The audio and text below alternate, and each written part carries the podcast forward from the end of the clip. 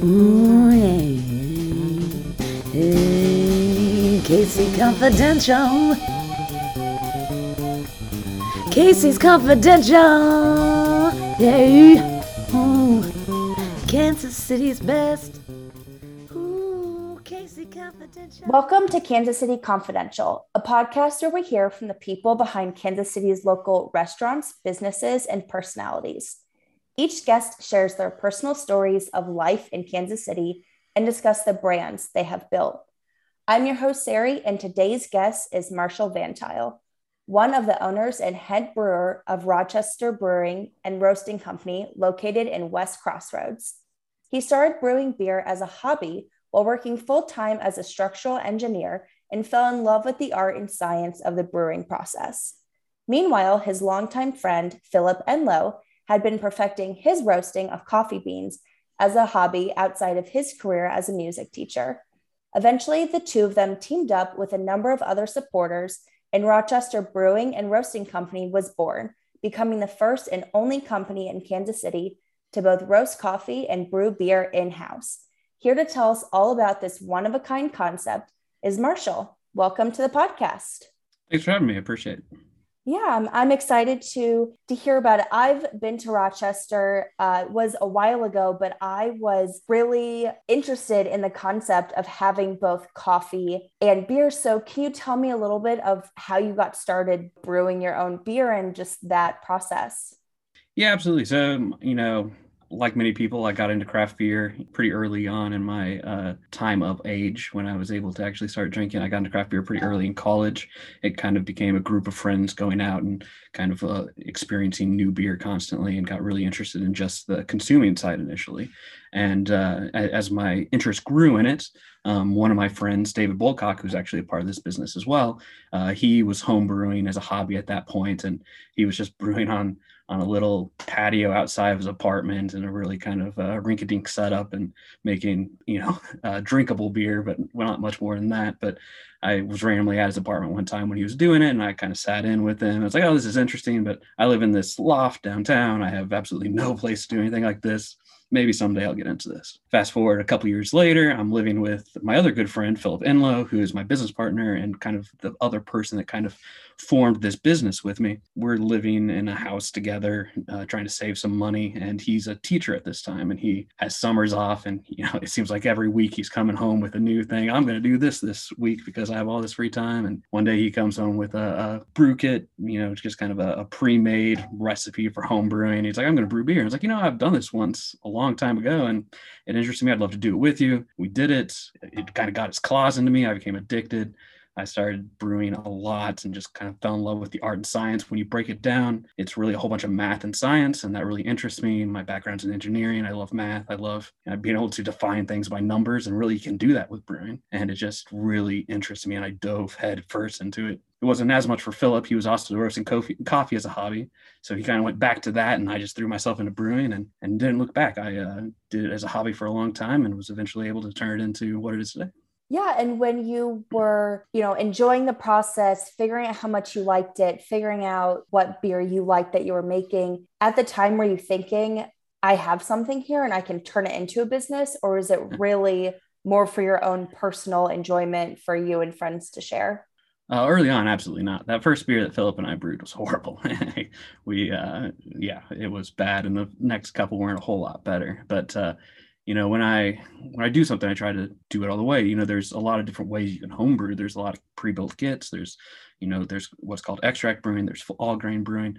And like when i decided i wanted to do this i went all in. I wasn't going to kind of just do the simple version. I wanted to know what i was doing. I wanted to know the science. I wanted to do it the way that people have been doing it for centuries and so I dove into that math and science side, as I said. And as I was able to do that, I and watching YouTube, reading books, and just constantly researching, just becoming kind of addicted to the, the idea of getting better, um, I was able to kind of hone my craft. And really, where it kind of turned a corner to becoming something viable was I started liking my beer enough, and my friends Although always, if someone when you share homebrew, everybody compliments you, no matter how bad it is. But when I genuinely thought other people were enjoying it as well, I started submitting to competitions. Homebrew competitions are a big thing, and uh, while it's fun to compete, and I do have kind of a competitive edge in me, and I enjoyed kind of getting that aspect through this hobby. Um, additionally, it was really important because there's these trained, you know, judges that have um, have literally trained their palate to to evaluate beers based on flavor, aroma, appearance, et cetera, et cetera. And they provide this feedback as part of the judgment thing. So even if your beer does poorly, they give you this really valuable information about why it's doing poorly, why maybe it doesn't belong in this category, why, you know, why maybe you aren't getting the things out of it that you were hoping to get and that really you know getting that feedback from people that are more knowledgeable than yourself at that stage was really valuable. And so i did that quite a bit and again i had that competitive edge in me so i i kind of threw myself into that once i kind of really got deep into the hobby. And there was a award called uh, the high plains brewer of the year which is basically i believe an eight state region. And uh, you know basically they accumulate points based on major competitions throughout the region. And I did pretty well one year without really even knowing what it was. And I was like, next year I'm going to try to go for that award. And, you know, partly to justify I'm actually good at this and maybe I can pursue it as more than just a hobby. And I was able to win that award. So I was the top brewer in the state region that year. And that was really awesome. And, and during that year I was competing for, it was actually the same time that Rochester came together. So part of me was thinking, oh, if I do this, maybe I'll get enough notoriety that uh, I can turn this into something. But it actually happened prior to actually winning that award, which was kind of funny. But you know, it was valuable to kind of focus on your craft so much that I'm not just doing this to make good beer. I'm, I'm doing this to make beer that is of a high caliber to not just myself, but other people. Yeah. And especially with craft beer, there's so many different kinds. There's your IPA, sours. I mean, I'm sure like the list goes on and on. I love beer, but am not super knowledgeable in terms of the varieties. I sort of know what I like. I always like trying new things, but you know, how were you approaching that? Did you just go based off what beer you really liked or was there a certain flavor variety you were you were looking for? How were you figuring out what kind of beer your craft beer was going to be? Yeah, I mean, you know, there's two different phases: my home brew phase and my professional phase, I guess. But homebrew, I started by just brewing what I wanted to drink. I think that's what most people do when they're getting into home brewing. Um, but when I kind of decided to kind of focus on this competition side and, and try to gain notoriety through it, the way that, that that point structure is set up is actually you can only gain so many points per style. So to actually compete for that award that I was, you know, striving for, you had to brew a plethora of styles and that was actually great. It, it, made me brew things that I wouldn't ever have brewed, and kind of expanded my horizons um, to to styles that I wouldn't have considered, and that was great. And I think I've, we've kind of carried that over into Rochester. We, you know, we we try not to focus on any one thing. You know, craft beer is driven by the IPA today, but but we didn't want to just have a mini full of IPAs because a lot of beer drinkers out there are going to come in and here just have no interest in the IPAs. You know, even though that's the big thing in craft beer, it's not. It's actually a pretty small group of when you just think of beer drinkers in general, um, not just craft beer drinkers. And so our focus was always to have a, a, a wide variety menu, something available for everybody. You know, have a, a light beer that's in essence similar to those those uh, you know light beers that are out there that that you know if someone comes in and has only ever drink macro beer we at least have something that's going to be palatable to them. You know have those big stouts have ipas have sours have just a wide variety try to hit seasonal notes um, for different beers. That's very much been our our mission. We try not to really peg ourselves into any particular style. We try to just have a wide variety of beers at all times. Yeah how many beers does rochester have available at a time uh, it really depends on you know how well we're keeping up with demand. Um, right now, I think we have ten. Our goal is to always have fourteen. Um, so we're a little bit behind our goal at this moment, but but generally in that ballpark, uh, ten to fourteen would be pretty normal. We try to have a cider on as well. Um, we always have a hard cider on, um, so that takes up one of our taps. But uh, that's generally the ballpark we shoot for when you and Philip were starting to talk about this idea, what led you guys to take that jump of there is nowhere in Kansas City that, you know, is doing both of these things in-house, coffee and beer. So what led you guys to kind of taking that leap of faith to start this business? Yeah, you know, that's an interesting question and kind of hard to say. We were both, in a way, daydreaming about doing it ourselves, you know, initially. You know, I was an engineer at the time and I was, you know, I, my job was, it was a really good job and I didn't hate it, but I was a little bit tired of sitting behind a desk and I had this hobby that just challenged me more creatively and, and honestly, you know, even as an engineer, you hear the word engineer and you assume you're doing math all day. You're not.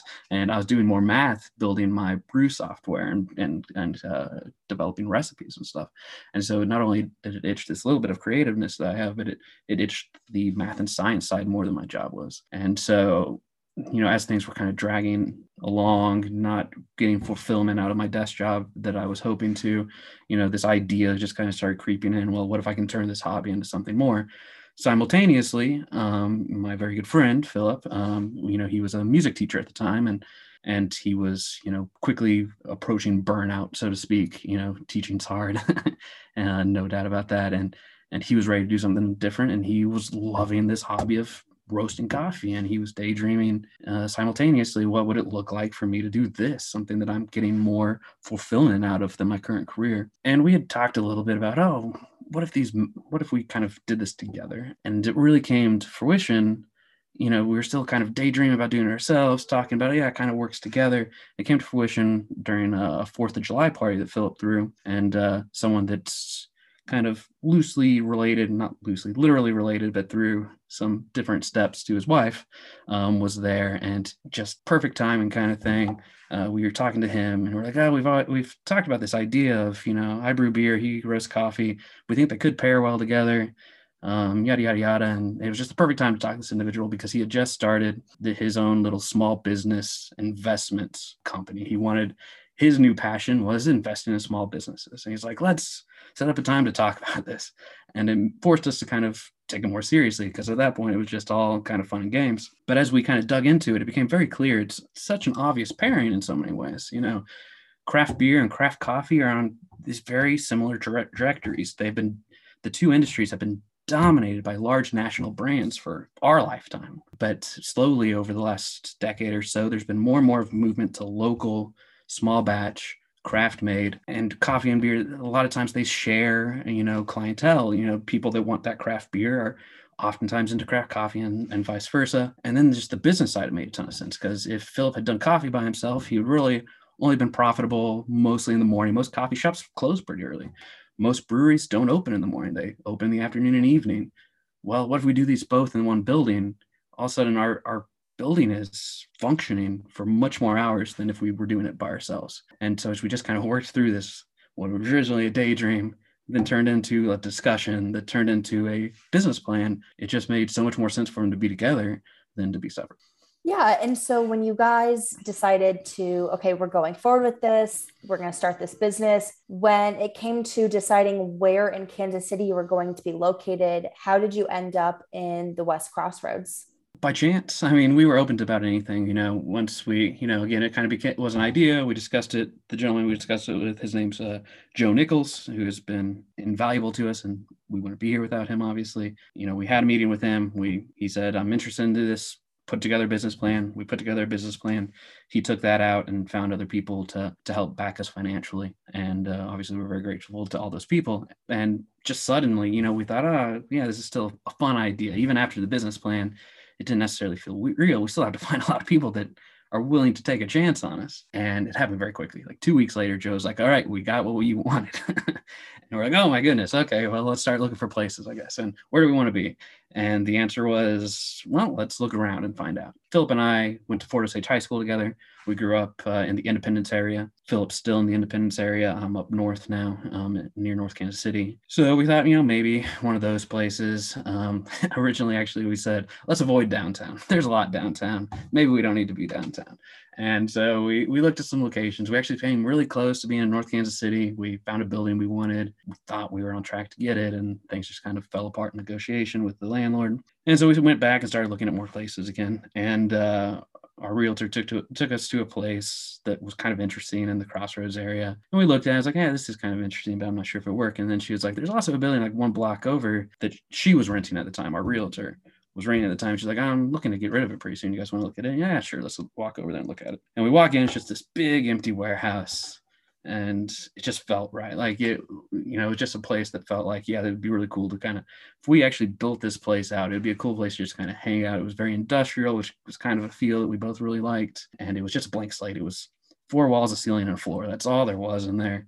And so we're like, man, we could do whatever we wanted in here, and it's more space than we need. Let, us give it a shot. And so we we started going down that road, and really we we found the building more than we found the neighborhood to a degree. But after finding the building, we fell in love with the neighborhood, and we realized we were dumb to try to avoid downtown. Like there, it, it, was just it became obvious it'd be very cool to kind of be tied into what had already been happening. Obviously, downtown has been rejuvenated in, in so many ways in our lifetime. You know, as I said, we're local kids, and downtown was not a place someone would open a business when we were in high school. And to see what it is now and to be able to add our our story to it turned out to be something really special. Yeah, and there is also an event space inside towards the back. So was that a concept that came later once you started putting the the space into place in terms of where everything was going or was that something that was always in the back of your head of what if we had this additional concept to our business? So a little bit of both. So it was not part of the original business plan at all. Um, when we were looking at that place in north kansas city that we came pretty close to there was a little bit of extra space in it than we needed. And um, my background in, in, engineering, again, I you know had a lot of access to AutoCAD and a lot of experience in it. So I was anytime we found a space, I was getting floor plans and just drawing up all kinds of mock layouts. And so I did that on that place when I thought that that was where we were going to end up. And we had this extra space. And we're like, oh, what are we going to do with it? And I was like, well, we could enclose it here and it could be an event room. Ah, that'd be kind of cool. We could have private parties there. Like, great. Yeah, well, that would work. And then that place fell through. Um, and then we found the building we're in, and it was so much larger than we thought we were going to have. Like it's 5,500 square feet. We were thinking now we'll start at 3,000 square feet. That's enough for, to get us going for what we need. Um, so it was larger than we needed, which meant we are going to be paying more rent than we were anticipating, and uh, and build out fees would be more than we were anticipating. And so our initial thought was how do we get this off our books? Can we sublease some of this? Like we don't need this much space. And so that was what we explored first. And actually, you know, again, the our the realtor we were working with actually was leasing the space at the time, and so she was excited to get get it onto someone else. Um, uh, and so she was proactive about trying to find subleasers, and she actually had a pe- couple people lined up and started engaging us about, all right, you want to meet with these people. And through that process, we just started thinking, is this the right route? You know, um, what could we do to keep the space, control the space, do what we want with the space, and and make it profitable, make at least make up the expense of the additional space. And the idea came back of an event space. We kind of toyed with it once upon a time. Why can't we do that here? And that was always decided to do. It just made a lot more sense than subleasing. And and uh, as I like to tell people a lot of times is when you find a building, you can't control how big it is. And we had decided that was our building, and we had more space than we needed. And it was just a matter of thinking, what can we do with this space? What that is viable for the business? And the event space was the the natural kind of progression and thank goodness we made that progression. It's been a, a, vital part of our company. Much for being something that was not even discussed in the business plan, it has become a large part of our business. What is the capacity of that event space and what sort of events are you holding there? So the event space has a capacity of 95 people, which we find is actually kind of an interesting little niche in the crossroads. There's some really small event spaces in the crossroads. There's some really big event spaces in the crossroads. There's very few kind of in that range. Um, we're you know we're kind of a unique size event space. Additionally because we decided to kind of add this to our business model we we've also at several times um, allowed the entire building to be rented out and that increases capacity for events to 170 people. So so between those two options you can either rent the evac event space but the front stays open to the public or you can rent the entire building and you have a very much larger occupancy. We've had a wide variety of events. We've had baby showers and wedding showers. We've had full weddings, both ceremonies and receptions. Um, probably the most common thing we do in the event space is rehearsal dinners are extremely popular. It's a great size space and just really convenient for that type of event. Rehearsal dinners are great. Birthday parties, really quite the gambit of events. And yeah, it's really it's a super flexible space. And also one of the advantages we had for it not being in our original business model was we were not going into business to be an event space. We were going into business to make products we were passionate about, beer and coffee, and sell those to as many people as possible. When this business, when the business model kind of adapted to having this event space added onto it, really more so than a revenue stream, we saw it as a way to get more people in to drink our beer and coffee because um, that was always our goal. And so we structured the, the rental fees of the event space where 75% of the, the rental fee actually goes towards a bar tab. And so, you know, that is also a huge benefit for things like rehearsal dinners and whatnot, that, you know, your rental fees for your space are also paying for beverages. And so that I think is a big benefit for people looking to throw that type of event. That's great. I love the kind of dual concept and the multi-purpose ways that Rochester can can be utilized. And I also want to ask the name Rochester, where exactly did that come from? Yeah, so uh, little known fact, and uh, when we were fundraising, we were searching for a space. We actually did, were not Rochester at that point. We were we were fundraising under another name. Actually, it was Hobnob Brewing and Roasting, and uh, we came up with that because you know Hobnob today is kind of viewed as like rubbing elbows or whatever.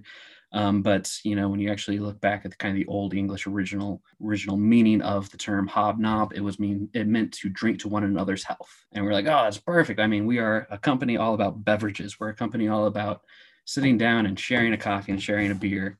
You know, that definition of hobnob embraces what we're trying to do drinking to one, each other's health, coming together in communion and drinking together uh, community rather and drinking together. That was kind of a vital part of what we were trying to achieve. And so it was a great word. But then we kind of trademark research and discovered that there was a winery that covered it for basically all alcohol, and we had no real route to use it. By that point, we had already found our building and we're pushing forward in our crossroads location. And so we're kind of back to square one for finding a name. And one of the hardest things about starting a business, at least for us, was determining a name.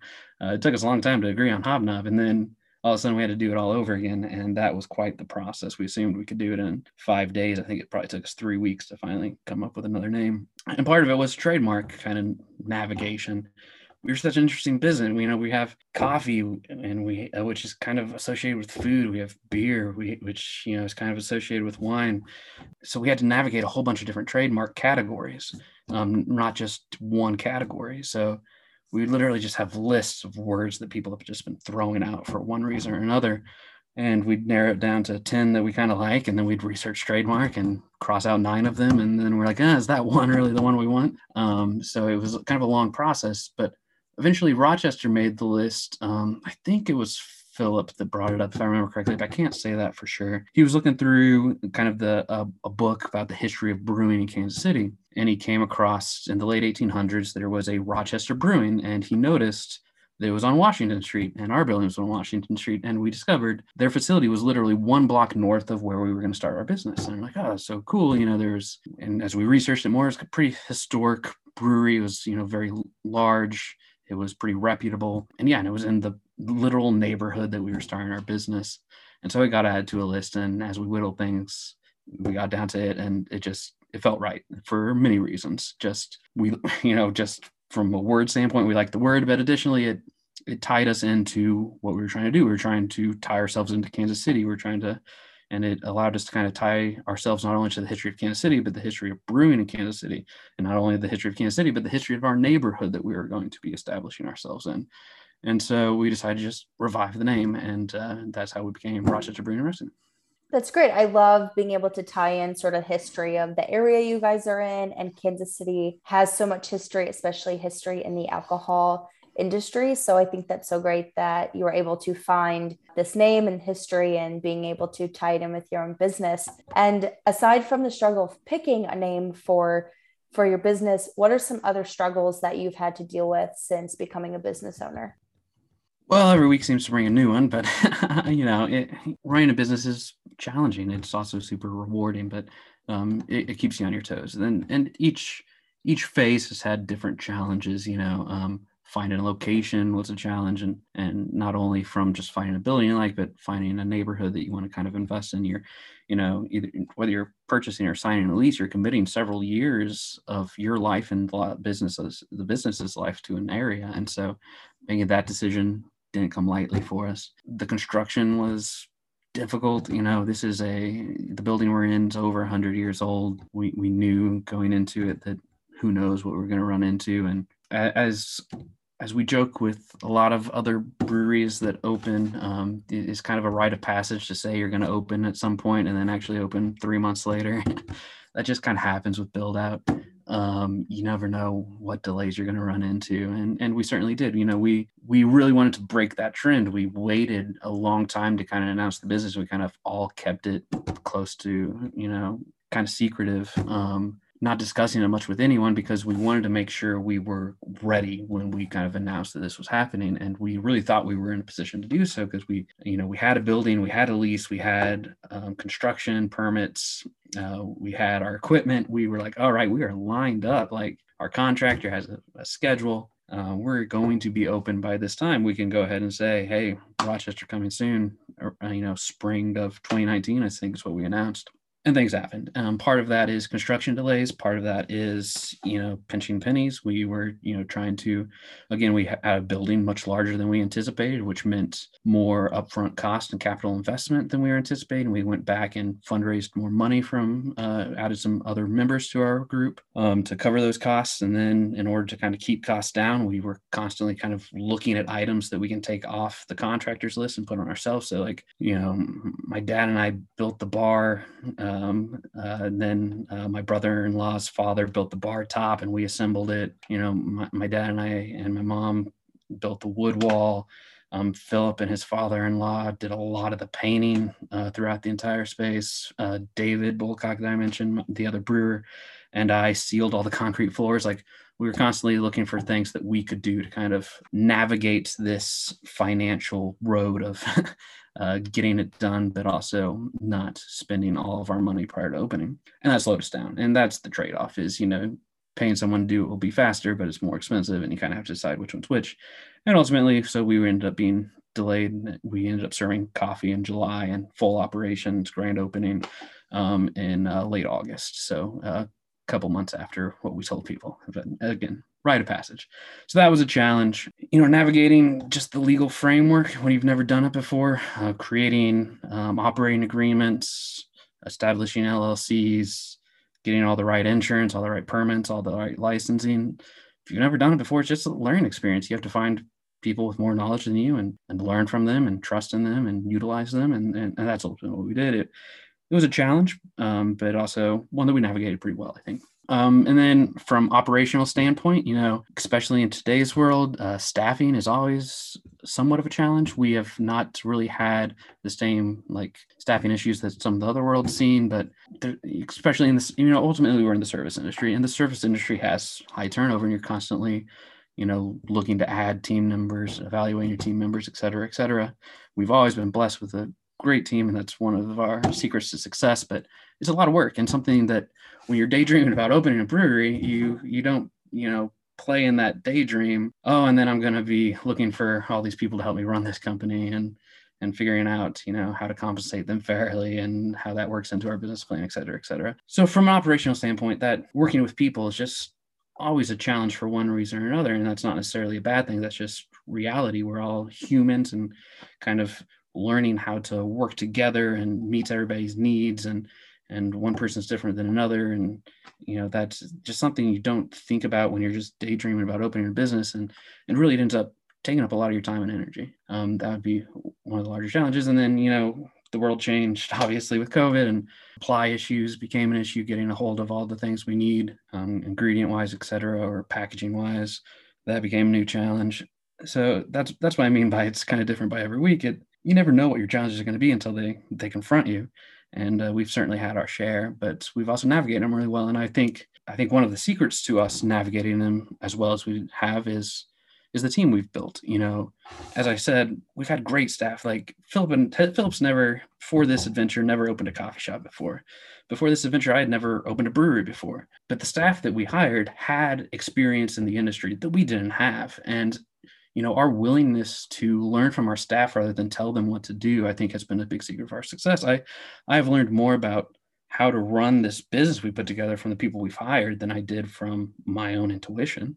And i think that's important having the humility to say you don't have to have all the answers and being willing to recognize when someone else does have the answers even if maybe you know they're your employee like someone that you're supposed to be responsible for and be able to have the answers for. Sometimes they have the answers for you, and just being able to recognize that and being willing to hear that, I think, is a, a big, important thing for small businesses in particular. Additionally, our ownership group is just amazing. We've put together this great group. The the three core people, as I said, are Philip, myself, and another individual, David Bulcock, who was the guy I brewed that first beer with forever ago. And and I, I met him in college and we were really close friends. And he has a great story about how he gets associated with Rochester as well. But in the short, to this point, you know, dividing and conquering, like running this business by myself would be impossible. Like having those two guys to lean on is so important, and vice versa. Like if you're thinking about starting a business, do it with people you trust and admire.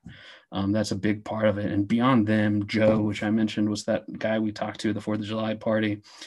Um, and the people he's put together, I could name them all.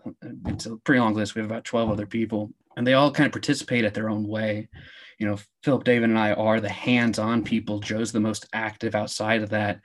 But you know, another guy, Jeff Phillips, you know, he bought a 3D printer and he made all of our uh, beer tap handles. Like everybody kind of contributes in their own way, and it's really kind of been this magical kind of combination of this diverse and large group of people that wouldn't have gotten together for any other reason. But it's really a big secret of our success is one person's not trying to do it all. We have this team that we've kind of built and we all can kind of lean on each other when we need to.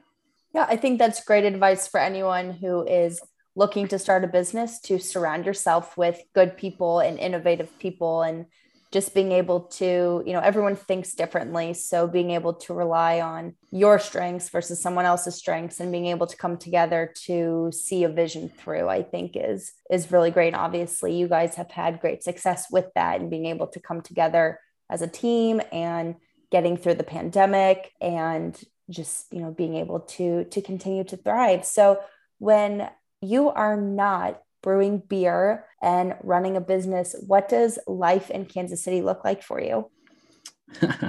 uh, today, different than it did, you know, six years ago. I, I'm the father of two great kids, and so most of my time outside of Rochester is spent with uh, them and my wife, my wife Amanda, and our two kids. Uh, Kata, who's five right now, and our uh, little boy Otto, who's two. And so they require a lot of attention and time more than than I give them. Sometimes I'm so busy with Rochester. Sometimes um, I, one of the other challenges, I guess, of running a business is it, it, it can take you away from other things that are very important to you, which are those two kiddos for sure. So most of my life outside of Rochester is uh, with my family. Um, you know, prior to that, prior to kind of that commitment, so to speak, um, a few years back, I, you know, I loved exploring the beer scene, the the food scene. I you know that's one of the things I love about Kansas City right now. Again, it's kind of had this rebirth, especially from when I was in high school and stuff. There's just so many more people, especially local people, reinvesting in the city, and there's so much new stuff constantly. And now that I am constantly kind of committed to the home life so much more, I feel like I'm always missing out. I'm always behind on things I need to go out there and try. Um, constantly learn, hearing of new things. I'm like, I don't even know that existed. I need to get out get out of my my little bubble more often. But yeah, I, you know, I love that. I again, I grew up in the Kansas City area, so I am a, a big uh, Kansas City sports fan. Followed the Royals and the Chiefs my whole life, and the Wiz to the Wizards to to sporting. Uh, followed them, and really excited about KC Current as well. So I always keep tabs on that and, and sports in general. That's uh, one of my other hobbies, I guess. It's something that I can veg out on that isn't uh, the the stresses of small business or parenthood, I guess. What are some of your favorite places to eat in Kansas City? Oh man, uh, a lot of great options. I like all, well, not all, but a lot of Kansas Citians uh, love barbecue. I actually just had some Arthur Ryan Bryant's brisket uh, just a couple hours ago for dinner. Um, I, I, love all the barbecue places in town. I hop around there a lot. Um, you know, given where our business is, I eat uh, probably more than I should of Lulu's, which is uh, just uh, a couple blocks away. Uh, Town Topic as well. Love a good uh, quick burger from them. Yeah, I, I, as I said, I don't get out to kind of see uh, to experience some, some of the more local artisans as much as I like. Um, I live up north, so I'm also a big sucker for longboards, grilled wraps. If anybody's not familiar with them, you should be. they are great, and those are some of my favorites, I guess if there was anything you could change about Kansas City, what would it be? It's hard to say. I I love Kansas City. So, you know, it's interesting. when I went away to college, I, I, didn't go far. I went to Manhattan, Kansas, to K State. But in my head, when I left for college, I was like, I'm never coming back to Kansas City. Like I'm getting out, and and that kind of speaks to where Kansas City was at that point. As I said, it, it was a different place than it is today. And, but that was my mentality, and I went to school f- for a few years, and um, then then uh, the recession hit, and there was a lot less opportunity coming out of school. And I had a couple options, and the best one was back in Kansas City, and and, and so I took it, and and thank goodness I did. Like um, I I was so happy I came back, not necessarily just for Kansas City, but it's also where my family is, and I um, am very close to my family. And imagining like you know, one of the other places I interviewed with was in New York City, and I was so excited about it. Oh, I'm getting, I'm big time. I'm making it to New York City. I'm going to be go work for an engineering firm in downtown Manhattan. It's going to be amazing. Thinking back on the life I've lived now since college and what it would have been then, I I, I had my priorities mixed up. I think, and uh, thank goodness that the the universe corrected me. I am so happy I came back to Kansas City, partly because I think the kind of the re- rejuvenation of it over the last few years is because of you know similar things to what we're doing is locals reinvesting in their city rather than running away. And running away is a strong word but taking their talents elsewhere. And, and I, I, feel like i had that mentality coming out of high school was i'm going to improve myself and go somewhere better. But that was the wrong mentality. There kansas city can be the better place if you play the role in making it better. We have our issues. There's no doubt about that. You know, um, you know, we have a long history of issues in this city that predate our you know my life and we are still experiencing those repercussions and i would like to see them healed those the wounds that that those past policies ha- were created. I, I would love to see those continue to be mended and healed but i am so appreciative that i feel like our society is moving towards a point of recognition of those mistakes and and trying to right them and really coming together as a city. Like I often talk about uh, the first real sports success I experienced as a fan was uh, was the Royals' first run to the World Series in 2014, and I remember just being in awe because it's just an experience I'd never had. Like I felt like the entire city was doing the same thing at the same time. I was like, this is so cool. We're all connected without even realizing it. Like probably 80% of the TVs in this city are tuned into the same thing. And we're all experiencing the same emotion at the same time. And it was just such a cool thought and cool experience. And I loved it. And and, it wasn't just that moment, but kind of the series of coming back to Kansas City, realizing my family's here, my life's here, my history's here. And I just fell in love with the city for what it is rather than what I thought it was, so to speak, and what it could be. And so it's hard for me to say what still needs to change other than just people continue to invest in it. Like, you know, and I think we've come a long way. There's such a Kansas City pride now, and uh, I'm really proud to be a part of it. Yeah, I, I'm very similar. I grew up in suburbs of Kansas, went to KU, moved back here after graduating, which was not my initial plan. I always wanted to moved to Chicago, moved to a bigger city, experienced the big city life. And I'm very similar to you in that I came back and sort of threw myself into the city. I sort of the joke, my brother and I still talk about this. I used to think the plaza was downtown just based off where I grew up. When people talked about downtown Kansas City, I would have put my life's money on that the plaza was downtown. And it really took me getting out of my comfort zone and just exploring to realize how little I've actually I knew about Kansas City growing up. Yeah. I grew up in such a bubble, such a st- going the same places all the time and so ever since moving back here, I have just learned to continue to love the city because of pushing myself and pushing the boundaries and finding new places and I think it's continuously come up even on this podcast with other guests I've had on of how exciting it is to be in Kansas City right now to see where we are now based on 10 years ago versus mm-hmm. all the new things coming and where are we going to be in 5 years and 10 years and I think it's really cool to be in this place right now and especially with everyone else feeling the same way that hopefully feeling the same way that it's a it's just a cool time to be in a city that's in the in the midst of transitioning for the better absolutely yeah i, I couldn't agree more it, it's a special city and i always i always refer to it as a like a you know a little big city you know it, it's it's a it's a big city. It really is. But like you're constantly like meeting someone that knows someone else that you know, and you're like, how the heck does this have this kind of interaction? It because it, it, can feel small like that. It, it really has this great kind of unity and community feel to it currently that it, I, I, it's hard to probably duplicate and hard to pin down how we got here but thank goodness we have it. It's it's a special town right now.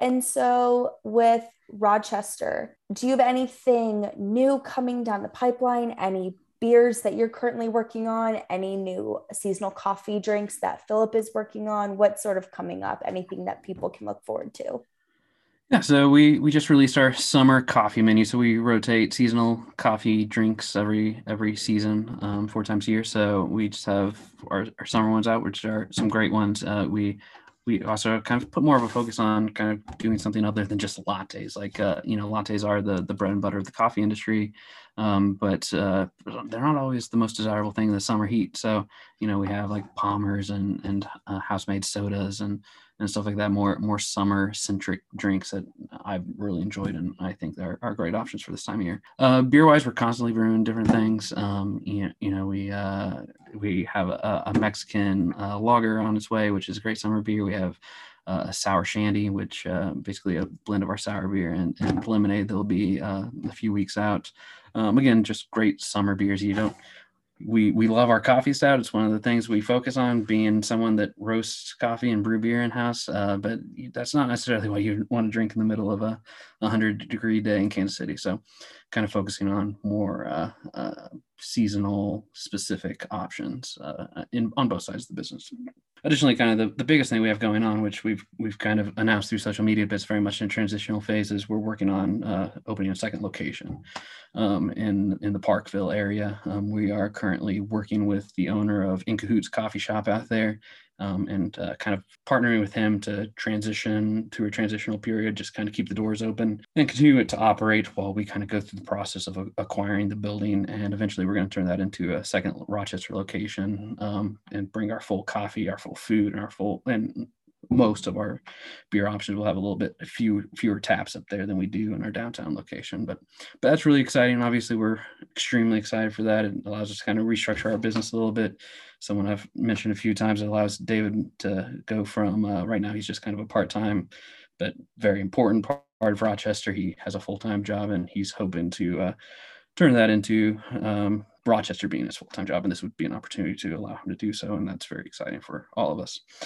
But just having that location, it allows, allows us to move a lot of other things around and allows us to kind of be more creative and more productive. Uh, in addition to serving multiple communities, we're we're really excited about that prospect congratulations on opening a second location. That's that's very exciting. I have a friend who just moved from the Waldo area close to Parkville, so she will be very excited that there's a new coffee shop that will be yes. that will be close to her and in a new brewery for her husband as well. He'll be very excited. yes.